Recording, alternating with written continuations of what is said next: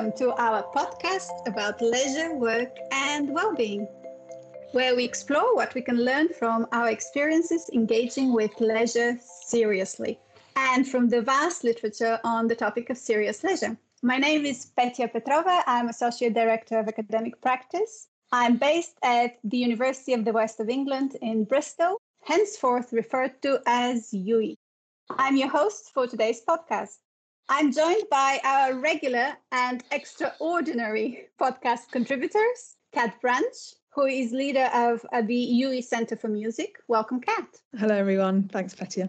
And of course, we are also joined by Dr. Sam Elkington from Teesside University. Sam is our resident podcast expert and the co author of the Serious Leisure Perspective book. Welcome, Sam. Pleasure to be here. We are very excited to welcome today our two esteemed guests we have Dr. Richard Waller, who is Associate Professor of the Sociology of Education here at UWE. Welcome, Richard. Hello, Petya. Thank you very much. And also here at UWE, we have Jon Dovey, Professor of Screen Media. Hi, Petra. Well, Good to see everybody. Thanks for the invitation. Thank you and welcome, John. Richard and John, can you please introduce yourselves to our listeners and tell us something about your professional roles? Okay, I'll I'll go first. So it's Richard. Um, I I've been at UWE for many years. I was actually an un- undergraduate student at what was then Bristol Polytechnic back in the 1980s. Um, then I disappeared for a few years and came back uh, as a part-time lecturer in the sociology department, uh, an hourly paid lecturer, and then I did a PhD in what was then the Faculty of Education, which I started in 2001 and I've been here ever since. I'm now associate professor, as you said, and I co lead our professional doctorate in education and have various other roles in terms of postgrad teaching and my own research. Thank you, Richard. John? I am a professor of screen media, as you said, because I used to work in the film and television industry and before I was an academic. And then I sort of slithered into academia about 25 years ago and have been teaching film, television, various forms of digital media production and creative work since then. These days, mainly what I do is I'm a kind of project manager for research and innovation programs that put together businesses with um, academics to, to, to do innovation work. Uh, so mainly what I do do is kind of administer big research projects that have those kinds of funding streams behind them. So a lot of project work, a lot of delivery, a lot of deadlines, uh, uh, and a lot of being busy in, especially in this kind of mad Zoom Teams world that we live in at the moment. Thank you. This is so fascinating. It's um, it's always interesting how our professional backdrops, particularly in this podcast, well, our professional profiles provide a really interesting backdrop to our leisure pursuits, which is what we're going to talk to you about. So, both of you have a shared leisure pursuit, and that is fly fishing. And um, we have had a theme to do with fish and having fish and bubbles in the background. So, we are definitely continuing and pursuing uh, with, um, with, with that side of, uh, of, of uh, fish related themes. But it's, it was really interesting if, first of all, you tell us what is fly fishing uh, because until I spoke to Richard, I really didn't have any idea that it existed and what it was. And also how you came to be doing fly fishing as a hobby.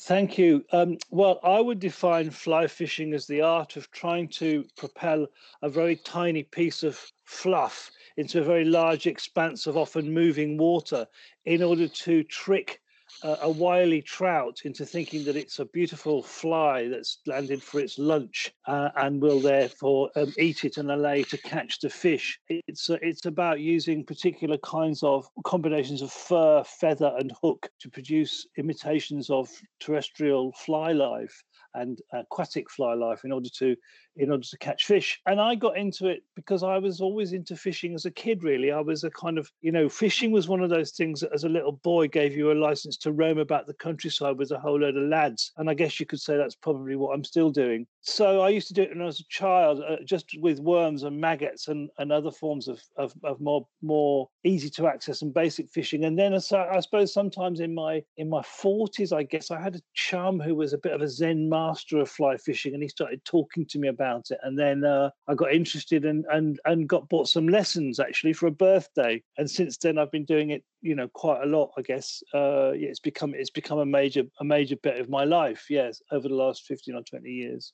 Thank you for this, John. I think it's so fascinating how we we keep coming to this theme about um, incidental engagement, but also some history somewhere in, in our past that brings that um, in.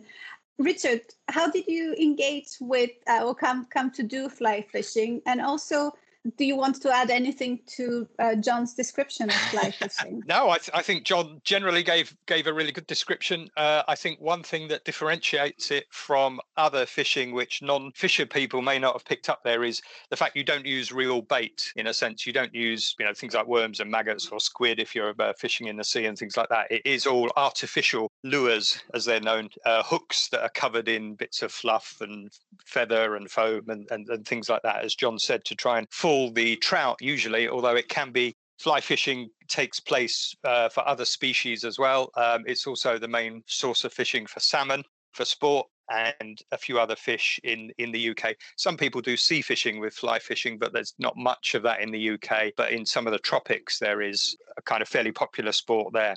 Similar to John, I used to fish as a kid uh, throughout my teens, and I used to fish in the sea as well, near where I grew up in Essex as well as in some lakes with some friends. Uh, and as John said, you know, it's a good way to hang around with friends. And as he said, we, in a sense, we're still doing that. John and I met effectively through a, a, a mutual love of fly fishing, and we, we go fishing together along with some other people. So that that social aspect to it is is very important as well as I think we'll we'll come on to explore. I started fly fishing. I was introduced to it by uh, one of my neighbors about 10 years ago. He and I and another group of friends were on a boat sea fishing. Um, and he said, he, he mentioned the fact he goes fly fishing and has done since he was four or five years old. His father used to go. And he invited me along. Uh, and I went along with him to Chew Reservoir, which is not too far from where we live in Bristol and is one of the best places in the country. Uh, and I had a go at it and I uh, fell in love with it really. And it's been a kind of fairly consuming hobby I've had, leisure activity for the last 10 years or so. I think it's something I, I can't imagine not doing now. It's interesting use of words that you just had there, Richard. Fell in love with it. And my question is why and how would you fall in love with fly fishing? A combination of things. It's partly social. Um, as John said, we're often either in in moving water, so fishing in rivers and wading and so on, and you're very much with nature, and you need to take an awareness of of what's going on in terms of the insects that are hatching, because part of what you do when you're river fishing, particularly, is try and what's known as match the hatch, whereby you you find a fly that looks like the sort of food items that are uh, that are hatching on, on under those conditions that time of year and so on you're also inevitably going to see lots of other wildlife as well. There's always birds around and kingfishers and heron and, and some birds that we associate with the water. We often see mammals, see otters, you know, when we're fishing, which is a mixed blessing. It's, it doesn't mean the fishing's going to be great, but I guess it shows there's something in there. And you see, you know, voles and deer and things like that. And that, that's part of it, but it's also part of being with friends and having this kind of common interest. But it's a very active form of fishing as well some forms of fishing, coarse fishing as it's known, freshwater fishing, often involves sitting still and looking at a float or at the end of your rod tip for movement, whereas fly fishing, you're constantly active. You can't do it without concentrating on it in a sense. And it's, it's very mindful in that regard. And it's, it's probably the only thing I can spend hours and hours and hours doing without thinking about checking emails or, or, or, things like that. It's all absorbing, really. And I find that very appealing as well. Thank you, Richard. I wonder if John's experience of fly fishing and that mindfulness is also the appeal for him. So, why fly fishing, John, and, and what's the appeal for you? One of the reasons that I adore fly fishing is is its aesthetics, actually. And by that, I mean it's not the most efficient way of catching fish or indeed of doing anything. It's a kind of mad thing to do in a way because you've got this tiny uh, bit of fluff that you've got to propel onto the water. And that requires a particular kind of arrangement of physical materials, a particular kind of rod, a particular kind of line, very particular kind of locations. And learning how to cast is a really challenging and quite difficult physical disposition of, of uh, uh, and a skill that you need to learn, a bit like trying to have a perfect golf swing or a great tennis stroke or something like that. It requires a combination of mind, body, and, and physical materials. And the moment of actually getting your line, your special line in the air behind you and kind of propelling it forward onto the water in, in a perfect cast where the line just kisses the water and the fly falls in exactly the right place on the flow and travels down, and you see a fish come up out of the water to take it, is just a very beautiful, for me, aesthetic experience, actually. So a lot of it is about certain kinds of style, I suppose, rather than efficiency. And I think that's true of a lot of games and sports, right? I mean, a lot of games and sports have inefficiencies built into them that are designed to make it beautiful in some kind of a way. Just look at cricket, it's a completely ridiculous game, but people find all sorts of pleasures out of the fact that it's constrained by this very particular set of rules that make it aesthetically pleasing to the people that enjoy that kind of thing. So uh, a lot of it's to do with that that for me. And I guess the second thing that I'd say about it is really just to amplify what what Rich said, you know, that actually that sense of putting on your waders and stepping into a river and walking into a river up to your waist which in fact is something that is a childlike pleasure that never goes away. It's like putting on your wellies and stepping into a puddle, except it's just at a bigger scale. You get to the middle of the river, you are in somebody else's domain. You're in the realm of the river gods at this point, and you have to really absorb yourself into the landscape and try to sort of feel your way into it. You have to be reading the river, thinking about the insects, thinking about the weather, the wind direction, what the sun's doing. So you just become completely absorbed in this flow state, I would call it, really and that's what i love is being able to get into that state and let two or three hours pass uh, without even noticing that the time has gone by. You describe it so beautifully. It's uh, it's amazing and i think that there's so many parallels with what we've already discussed but i also think of what we might come to discuss next and i think kat would be interested in that idea of artistry um, that, that you describe. Um, and I'm sure that Sam has so many parallels to draw here um, around serious serious leisure and, and the involvement and the social aspect of it, as well as the, the flow state that um, Jonathan uh, just described. So my question really is to our regular podcast contributors, Kat and Sam, who wants to come in next here in this conversation? Yeah, I was really captivated by your description, John, of the the experience of fly fishing and the talk description of flow state. But actually, what particularly resonated with me was this kind of um, passion and enjoyment that permeated your description, which I have to say really reminded me of the kind of experiences I might have in music at different times and that complete immersing within a process and enjoyment of the aesthetic and a complete engagement in the present moment. I think, though, as a musician, I feel like it's a long journey to develop the skill, the that aesthetic that I'm aiming for, and also to be able to operate the different tools that I might be using in such a way that that flow state becomes accessible to me. I'd love to know, John, from your perspective, and also Rich, perhaps from yourself, how it is that you have kept committed to something actually that has this artistry, that has these these constraints that you've talked about. It's quite difficult. It's deliberately challenging. What is it that has kept you on that journey to get to where you've got to, and and what was that journey from being a novice at fly fishing to where you've reached now? Yeah, that's an interesting question. I'm, i mean, I think perhaps that part of what keeps you on the journey is the drive to have a different kind of time life experience in amongst all of the sort of pressures and stresses of contemporary life that actually being able to carve out, I don't know, 12 or 20 days a year, which I guess is probably what I put into it, somewhere, somewhere between that, around about a dozen days a year, 12, 20 days a year, to actually take this kind of time out. So I'm driven for a different kind of time. And then once once once you accept that there's an activity that that can give you that, those peak moments of perfection happen they might happen like three times a season so you're constantly like looking for that moment and trying to and trying to reach those kinds of perfect moments because all sorts of things go wrong you know. Flies get caught in a tree and they get tangled around your head and you fall over in the water and very often you catch nothing. There are no fish there. Or it rains you know all sorts of all sorts of things go wrong. So pursuit of the perfect moment i think is one of the things that keeps me going. I mean you just learn that stuff as you go along from people we teach each other I mean, there are professional things you can do to learn. I've learned it as a social thing, really. And, and, I'm still not very good. I mean, 15 years in, I wouldn't say I was a particularly brilliant fly fisherman compared to some of the people that I see on the river. I always feel as though there's there's an endless amount to learn. It's an infinite field, actually. You will never you will never know all the things that you could know.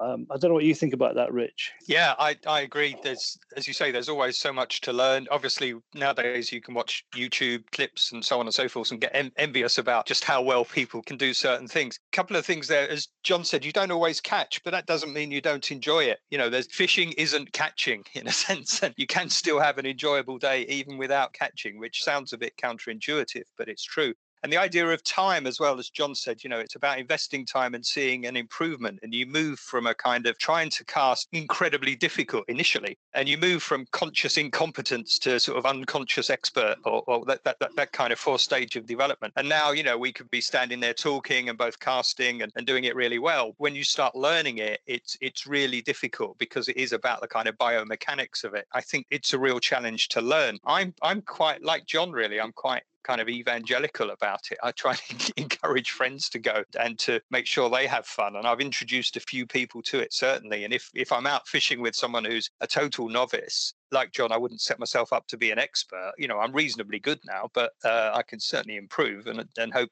hope that I will. But if I'm fishing with someone else, I'll always kind of offer advice and, and hand my rod over if I catch a fish and they've never landed one and let them let them catch it if I've got one on the end and so on. And it's like that. The, the whole sport, people are very facilitative. They help one another, and there's a real enthusiasm for it amongst people. I think, in terms of time, it, it can be very relaxing. It is generally very relaxing. There's loads of books about fishing, as there are on, on many sports. I, I, I, know there's one book by um, Ian Botham, I think, who isn't necessarily an author I'd, I'd go to very regularly, but he talked about how a day spent fishing is a day added to the end of your life. In other words, you know, it doesn't cost you anything. You, you, it's not a wasted day you relax so much there's almost a kind of nil cost. And i find that a really a really nice idea. And like john i do use a, a, fair chunk of my annual leave and, and weekends on, on fishing and related things. And that's something that's that's certainly grown. I played football and a few other sports up to my kind of early 40s really and i took quite a bit of time doing that. I wouldn't have time to fit everything in now, but I, fishing is, in a sense, my my kind of number one participating uh, leisure activity. Thank you both. Um, I continue to be fascinated by by the the entire pursuit and how you talk about it and the experiences that that you have around that. I was wondering if Sam can maybe come in and unpack the the description of fly fishing as a hobbyist pursuit, but also the the benefits that Richard and John describe and how this fits with the serious leisure perspective. Yeah, thanks, Petya. How long have we got?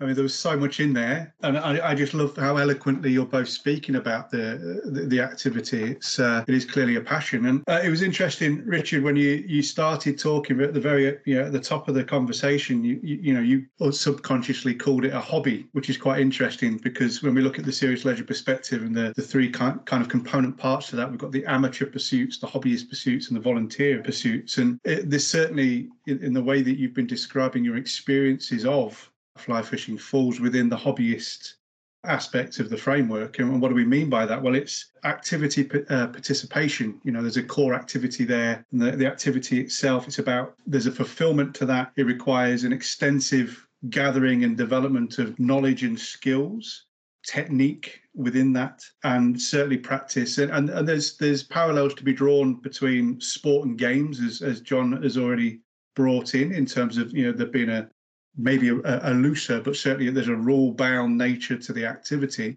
and that's very much dependent on you know the the, the social world that, that you find yourselves in within that particular activity, what's accepted, what's not accepted uh, in, in, terms of that practice. So in terms of positioning it within the within serious leisure or within the within the the perspective of serious leisure, it's certainly a hobbyist activity but there's so much more within that. I mean, I've made, been making some notes, so forgive me if I'm just I've making some sense of this because th- there's a couple of things I want to draw out. The first thing, and this is this is kind of a, a personal interest as well. My, my my research is on serious leisure, yes, and it has been on uh, on the uh, the experience of flow within serious leisure. So that piqued my interest. But actually, when, when we look at what's been written about the serious leisure perspective, one of the unique and, and, and durable benefits of a serious leisure pursuit is the thrill and the flow of the core activity itself. And and John, you, you, have been very eloquent and, and uh, descriptive there in terms of your own experience. And Richard, I can hear it in how you're talking there as well.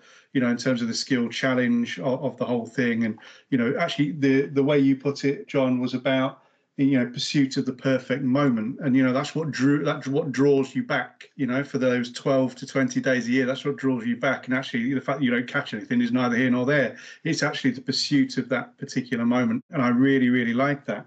You know the aesthetics of that. So there's a performance component to this which is uniquely personal to you. You know, it's and, and there's there's aspects of bodily practice in there as well. It's a very physical thing, isn't it? And the, you talked about being connected to nature, and this is where I wanted to uh, to kind of draw a question out because there's actually two aspects to this. So in, in the perspective itself, we talk about nature challenge, and you can imagine the kind of activities that might be involved there: rock climbing, yeah, skiing. You can imagine it, but it, within the, within the way you've been describing it, uh, the, the core activity here, you know, there's a, there's an aspect of escaping to nature, but there's also an aspect of being connected to nature. You know, and you were talking about wading in up to your waist. You know, you're in nature. You're you're now immersed in nature, and that's part of the the whole experience. I wonder what it is about that particular aspect you find so appealing. You know, and and whether that is in fact a conscious thing in terms of when you think about your work practices. Is that something you uh, you have actively sought out? I think so. Uh, I think I've I've always enjoyed nature, and uh, and in some ways, in, in fishing, there's a bit of a there's a contradiction, the heart of the dilemma in a sense. There's there there are concerns. People have concerns about cruelty to animals, you know, to fish, uh, particularly. Generally, we do everything we can to avoid harm to fish barbless hooks, try and avoid touching them. You keep them in the water to unhook them if you can, and so on and so forth. Obviously, there's no, you know, since we don't use bait, there's no kind of aspects of cruelty there. Uh, there's a whole thing around, you know, making sure everything's clean and tidy and you don't leave litter and so on and so forth. And in terms of pollution and everything, fishy, fisher people and so on have, have been at the heart of trying to drive the cleaning up of rivers and for the environmental benefit for everyone and campaigning against uh, slurry flows off coming off of fields and, and polluting rivers and, and so on and so forth. And, and for me, the enjoyment of nature and the natural world is, is very much part of it. You know, I, I live in the in the city. I enjoy living in a city, but I also enjoy getting out of the city and I enjoy being surrounded by water. I think various people have talked about well-being and, and the idea of how it can be connected to water. And I think in, in some ways that's been thrown into sharp relief by the COVID pandemic. I certainly found our, our ability to go fishing which eh, we couldn't during the first lockdown until about the middle of May. Um, and I went on the first day we could, and then I went again a couple of days after that because I'd kind of missed it so much. And, and for me, it really was about getting out. Uh, if I remember, I didn't catch anything either time, but I, I still had a, a great time. And, and being out in nature is is very important to me. This is a good focal point for it. And I, I, I think the appeal of, of fishing, it's it's always had a presence in the media and quite recently there's been a TV series with Bob Mortimer and Paul Whitehouse about fishing. And I know people, you know, my partner and partners of several of my friends who who really enjoy fishing. Who would my partner wouldn't dream of going fishing. She's got zero interest in it, but she loves that show. And that show is as much about friendship and relationships but it's also about being there and being in nature and seeing what's going on and so on. And and for me i think that show comes across and portrays fishing really nicely. There are fishing programs which are very macho and it's you know like there's one called river monsters with jeremy wade and there's extreme fishing and things like that. And this is very much about catching the biggest fish and all the rest of it. But certainly the type of fishing i do and the social benefits and, and the kind of benefits of nature that i feel i get from it are far more akin to uh, mortimer and whitehouse than the rest of those shows. I'm absolutely fascinated, Rich, by your emphasis on the social aspect, friendship and relationships, and the being in nature. Because, in fact, on our previous episode, we were talking about um, social prescribing. I, I, don't know if you're familiar with this particular uh, approach and the way that this actually o- overlaps a lot with discussions about leisure because what social prescribing does is it is it formalizes the sort of interfacing of somebody with a health service and then onto a, onto a leisure activity effectively but in a very deliberate way and so it provides a, a mechanism to enable someone to address their well-being situation you know by taking up a type of leisure activity. And very interestingly, the main goals of those types of activities, because they can be anything, um, although I've never heard of fishing being one, but as I'm hearing you, I'm thinking, wow, that would be an incredible opportunity because the focus is to provide a context for that social connection, that friendship, and then very often to do things like do something physical in the way that that helps us feel better, and also to connect with nature It's really interesting because actually, I think as a as a non-fishing person, I would have always have thought about fishing as a very specialist activity that had a very specialist reason why people would be involved in that type of sport. And in fact, as I'm hearing you speak, it's interesting to see that there's a universality, I think, to what draws us to things and why we might consider them, you know, to be beneficial. And why obviously you're you're dedicating your annual leave to this activity in that way. It makes perfect sense to me. I, I did wonder um, if I could just change tack slightly. Both of you described your jobs at the beginning of this episode. If you just led with that and then asked us as a group to guess what your leisure activities would be, I would eat a hat if anyone would have said fly fishing from your professional setting. Now, by contrast, when people look at my job with the Centre for Music, it's not implausible that much of my serious leisure fits into that. I just, um, I wonder, do do you, do either of you feel as if it was a deliberate gesture to have a space that is completely separate from your expertise and working identity? Was that a kind of deliberate thing? Was it accidental? Or I, i'm just so fascinated by the total like non-relationship between these two things. And i wondered as well whether that in fact is part of what makes it such a benefit to you. I'd love to hear more about that that's an interesting question and quite a funny one. I mean, I'm I'm pretty used to my cool young media colleagues regarding me as an utter loser for being into fishing. That, of course, would have been quite uncomfortable if I was 30 or 35. But actually, given that I'm 60 or 65, I don't give a toss. So I'm really happy to be regarded in that way and having this to regard as having this weird other thing that I do that is um, a silly old bloke kind of thing to get into. So yeah, that is interesting. I never thought about that. It certainly doesn't quite fit the image. So you might be surprised. There's some pretty cool stuff going on around fly fishing fly fishing has become a proper hipster thing in America in the last few years, right? So you know, I'm, I'm, I'm uh, once once in a while I'll be cool again. I agree. I, I think that the public image of fly fishing. There's perhaps some of some of the listeners, if not all of us here, will remember a TV advert for Yellow Pages, the old telephone directory, and it was uh, J.R. Hartley some well-spoken old boy who'd written this book about fly fishing and so on and there is this image that it's done by the kind of upper class upper middle class old men and certainly there are those people are still in fly fishing but they tend to join exclusive clubs and they tend to join you know in a sense they wouldn't allow the likes of myself and john into those clubs even if we wanted to pay the ridiculous fees they charge to keep people like us out. But as John said, there is a kind of younger aspect to it. Yes, it is still aged and classed and raced and gendered and so on. And certainly in terms of my day job, I'm interested in social justice and and things things of that nature. That again, I can see this playing out and I can see social class being lived out and, and type of fishing people do. But as John said, there is a kind of cooler hipster side of it in, in the US. There's a kind of crowd of young people who go snowboarding in the winter and fly fishing in the summer. There's a kind of jazz thing as well that's going on. There's these Scandinavian jazz musicians who are all into fly fishing and they, they travel around different parts of uh, Denmark and Sweden and Norway and so on. And there's also a kind of anti establishment aspect to it, even. There's a website called Fly Punk, which sounds a bit daft. And it's about people who don't see themselves as part of that kind of old boys club type thing, but they, they really still enjoy fly fishing for the reasons we've talked about. And they may be people who, if you look, if you saw them in the street, you know, and they've tattoos and they're, they're certain age demographic or whatever, you wouldn't guess that they're fly fishers, but in, in fact they are. I know about half a dozen at UWE. I won't name check them all now, but I've, I, as, as well as John, who I was introduced to John through a colleague of mine who's a, a mutual friend of, of myself and John because he knew John fly fished and I did. And he said, Well, why don't you guys get together and, and go? You know, and, and we did and so on. But there are other people. I've been in meetings at UWE uh, with some senior staff as well, wearing a little lapel badge of a, a fishing fly. And it's been spotted by someone and said, Oh, you're a fly fisherman as well. So we don't all wear our heart on our sleeves in a sense, but there are quite a few of us about.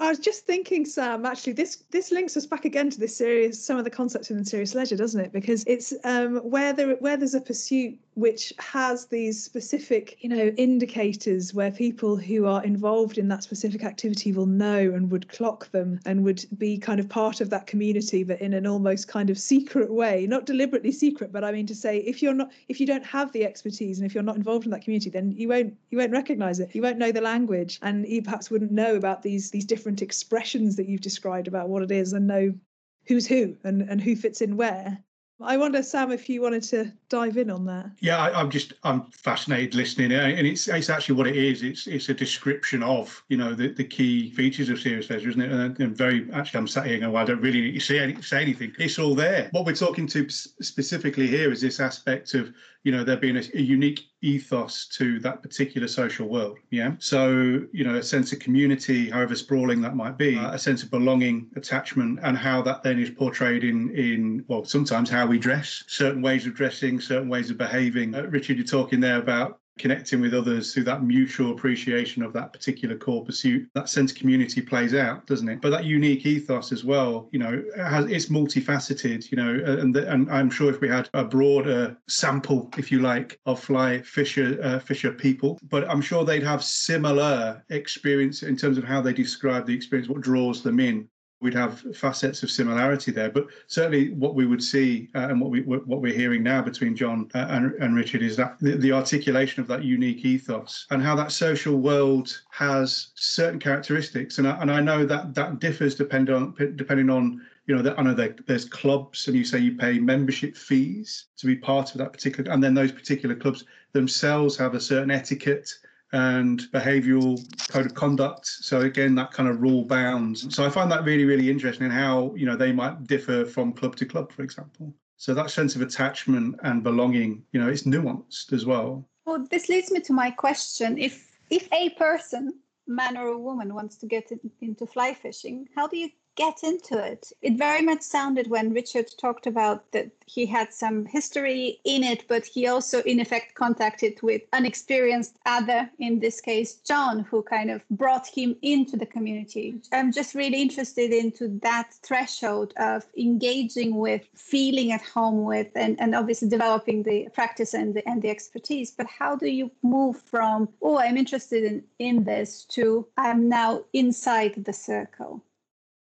There are places that you can go where you can get lessons, right? So Bristol Water, actually, the water that we all drink, also houses on many, many trout out there in Chew and Blagdon. They used to run lessons, which is where I first learnt to cast. And so then you meet a few people and you start chatting and you start picking things up. And then in my case, I already had a friend who used to bring me as a guest into these these club waters that I had no access to. And then I put my name on the waiting list to become a member of that club. I, I, passed an unofficial kind of ritual test one day on the riverbank when I met one of the people that run the club and we were chatting away and he said, you want to be on the waiting list? I'd love to be on the waiting list. He said, Okay, well, that's fine. He said, I can tell from the flies that are on your fly patch on your jacket that you'll be a good member of the club. So I wouldn't like to kind of to sort of give the impression it's a homogenous world. Actually, the world of fly fishing is, of course, like any other social activity, very contested. It's different between England and Scotland and Wales and Ireland. It's different between the north and the south, and all these little communities have their own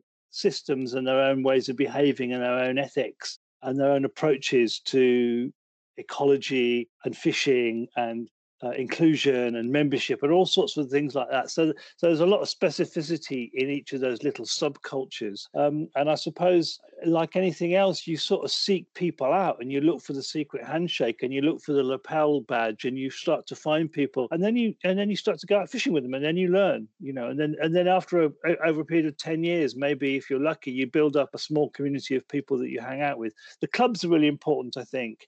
Once you become part of a club, that gives you a lot of access to social, to information, to intelligence, to training in an unofficial way. I think so. The clubs are really the sort of um, like in a lot of serious leisure activities, clubs are the kind of life, the lifeblood of the social system. I would say. Yeah, I'd agree. I'd agree. We choose to join certain sorts of clubs. Now, I couldn't necessarily afford some of the dearer ones anyway, but you know, it's that kind of Groucho Marx thing. And would you be a member of a club that would have you or whatever? But there's, I mean, a club where Jon and I are members down in Wiltshire, it costs, you know, it's, it's a couple of hundred quid a year. So it's not dead cheap, but it's not prohibitively expensive. But there is the adjoining strip of water to the part of one of the rivers that we're, we're allowed to fish. There's, there's the bridge across the water, and we own, if you like, our club owns part of the water up to the bridge, then another club owns it after that. Now, instead of paying a couple of hundred quid, the, the people who fish the other side of the bridge pay a couple of thousand quid. So it becomes incredibly exclusive. I wouldn't dream of spending that sort of money to join a fishing club, but uh, even if I could afford to, which I can't, and certainly, you know, within my family, such a decision would be very unpopular people join those clubs to to be exclusive and to avoid having to fish with others who, who they don't necessarily have an affinity with, perhaps. And there is a kind of notion of identity politics around this, different people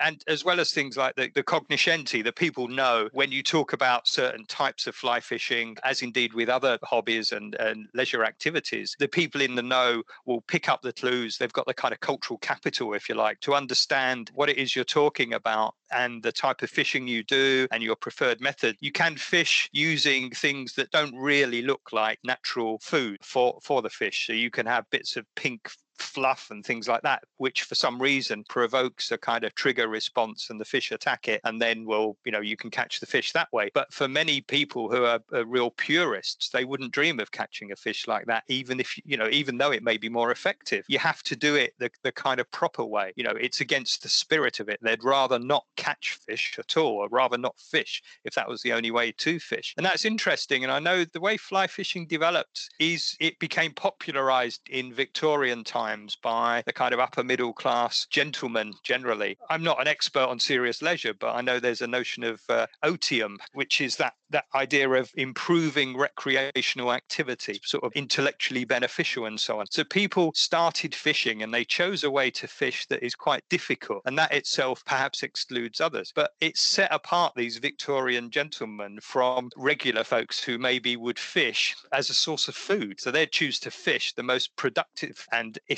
way. So they'd use barbed hooks, for instance, which, which certainly Jon and I don't use now. Fish are, you know, you're more likely to catch a fish if it bites a barbed hook. It's harder to get it out to slip off. So there's a difference between that kind of pursuit as a kind of idealized aesthetic than just doing it solely to catch. Earlier on, you talked about well-being and, and prescribing and so on and social prescribing and that is going on apparently. I don't have the details with me. I know there's an academic researcher i think it's a woman from university of east anglia who talks about the benefits of this mental well-being and so on particularly on young people and there are various charities. There's a body that's called Fly Fishing for Heroes who uh, work with war veterans, for instance, and take them out. And so you can kind of volunteer to go and go fishing with someone who's a war veteran or, or, or whatever, or people with different forms of disability and so on. You can adapt the boats and everything if you're fishing on a, on a lake. Or disadvantaged children. Again, there's charities that take disadvantaged, often inner city kids out to countryside and, and in a sense, teach them to fish, which also presumably will be accompanied by a growing appreciation of nature and the interrelationship of, of nature and ecology and so on. So it is recognized, but perhaps the potential for social prescribing and so on has, hasn't been fulfilled just yet. But I believe that's the kind of direction of travel we're on that's fascinating. I wasn't aware of that, Rich. I, will actually I'll, I'll, go and look at that because uh, hearing your descriptions, it then suddenly seemed like such an obvious choice and a, and a way of using fly fishing uh, as an intervention. You know. Yeah, sure some really interesting comments there. Now, I'm just wary of time, and I also want to bring in another comparison here. And, and Jon, I wonder whether you want to come in on this one around, you know, what I'm hearing in the just the wonderful, eloquent description of the art and experience of fly fishing uh, is this idea of I mean, well, it's very it's storied, isn't it? It's storied. You both have a history. You both have a story, uh, and and in the serious leisure context, what you have uh, yourselves is is this idea of a, a, leisure career in the activity itself. You know, and, and that trajectory of from novice to expert. You know, you, neither of you would probably class yourselves as as an expert, but in terms of that mastery of the core activity and the technique and the pursuit of that perfect moment and performance. And I just wonder how that career, your leisure career, compares to your work careers. And I, I really, really, really, really find this interesting. And I was also I'm laughing because uh, Richard, you're so eloquent in how you unpick it, and I'm just sat here thinking, of course he is. He's a sociologist, so it, it's uh, yeah. You know, if you, but in terms, I'm just interested. You know, what is it you you don't get in your work career that you get in your leisure career for example and vice versa? And but i'm more interested in that bit that bit so this idea of career is certainly coming out. What's the point of difference for you? Peace and quiet is the main difference man. I do three things for work. I talk and i read and i write those are the basic activities. They're all very cerebral. There's a lot of chatting and a lot of pressure and a lot of negotiation and a lot of persuasion and a lot of face to face, person to person tussling with trying to make things happen in the world. And it's great. It's something that I certainly wouldn't claim that I have any mastery of. I think I'm sort of comfortable with doing it in a way, it's the absolute opposite. It's a, it's like a mirror image because it's peace and quiet. It's being with myself. It's not having to front up. It's not having to impress anybody. It's not having to sell anything. It's not having to persuade anybody. Uh, it's not having to uh, pull anybody up on a deadline that's been missed, or even having to have really strenuous conversations with a student on 57 trying to get them to have a 62. You know, it's kind of it's none of that stuff. It's just being with myself and being in nature and being quiet. So in terms of the parallel trajectory, I mean, I think for me, I wouldn't have had time to even have any space to think about this. When my children were small and I was getting my career together and I was working out how all that worked. I mean, there were 20 years where this was irre- was completely irrelevant. So it's interesting to me that it only some guys will have will carry on playing football all through that time, or cricket, or running, or climbing, or they'll have a sport or something that they do that's outside of the family. I never really had that. So I didn't really discover it again until I had the leisure time in my life to find it. And and also, you know, I did have a health event. You know, I, I had a slip disc. I was a head of department. It was a really clear message. What happens when you carry too much weight? Oh, your back gives out. Okay, you better you better start sorting your life out, Jon, because otherwise this is not good. So that was a, another point in my life where I started looking actively for a different way of being and other things in my life that would actually balance out my career. Actually. Yeah, I, I, mean, there's probably not a huge amount I can add to that. I think Jon's put it really well. I, at the moment, I think through the COVID pandemic, obviously we're spending even longer indoors. And, you know, certainly myself and Jon and, and probably most of the people listening here are spending nearly all of their time in their own house. And I think the joy of actually getting out and getting near water and being able to indulge in the pursuits that we choose to, I think is, is a real pleasure we've been fortunate in that fishing of all sorts, but uh, for us, fly fishing has has been classified as an exercise, and you're allowed to take it as part of your daily exercise as long as you stay local. So that means we're able to to go within you know a certain geographical distance and so on. And I think I've appreciated it more when I've not been able to get out as much, if you like. There's the social aspect, and again, there's been times when you've been able to meet in small groups or just one other person and so on. So I've fished with with with one other friend when we've been allowed to meet one other person outside and, and so on. In terms of career, yeah, I think like John, I couldn't again, it's not prohibitively expensive for people on professional salaries as we are. I certainly couldn't have afforded to do this when I was young, when I was fishing with friends as a kid, unless I had someone who could loan me all the kit because I couldn't buy it. Whereas now I, I have a bit more disposable income. I have more time. You know, as I say, I used to play football and things, but I, I now do gentler activities following various injuries and things, meaning I, I can't play football any longer. And so the, the, my kind of fly fishing career is something I, if you put it in that term, I, th- I think is something I'm I'm I'm keen to develop. And I can see me, I'm not quite as old as Jon, I'm in my mid 50s, but I can imagine this is something that I will be doing until I'm no longer physically able to. It's certainly something I want to do as and when I come to retire, just as it's something I do sometimes at weekends or on leisure days, annual leave days, sorry, or through going away, going away for weekends even. And part of going away for the weekends, coming back to the social aspect, there's a place uh, I go with some friends sometimes where six of us go, up to six, and it's uh, there's a sort of cabin by the side of a lake, and it's sort of a private lake, and so you you hire it for the weekend and so on. And and we spend longer not fishing in that we're sitting around the fire and having a few drinks and so on, and, and talking about stuff. And that is really difficult to imagine replacing with with with anything else equivalent. So you know that side of it, I can imagine again doing a long time to come.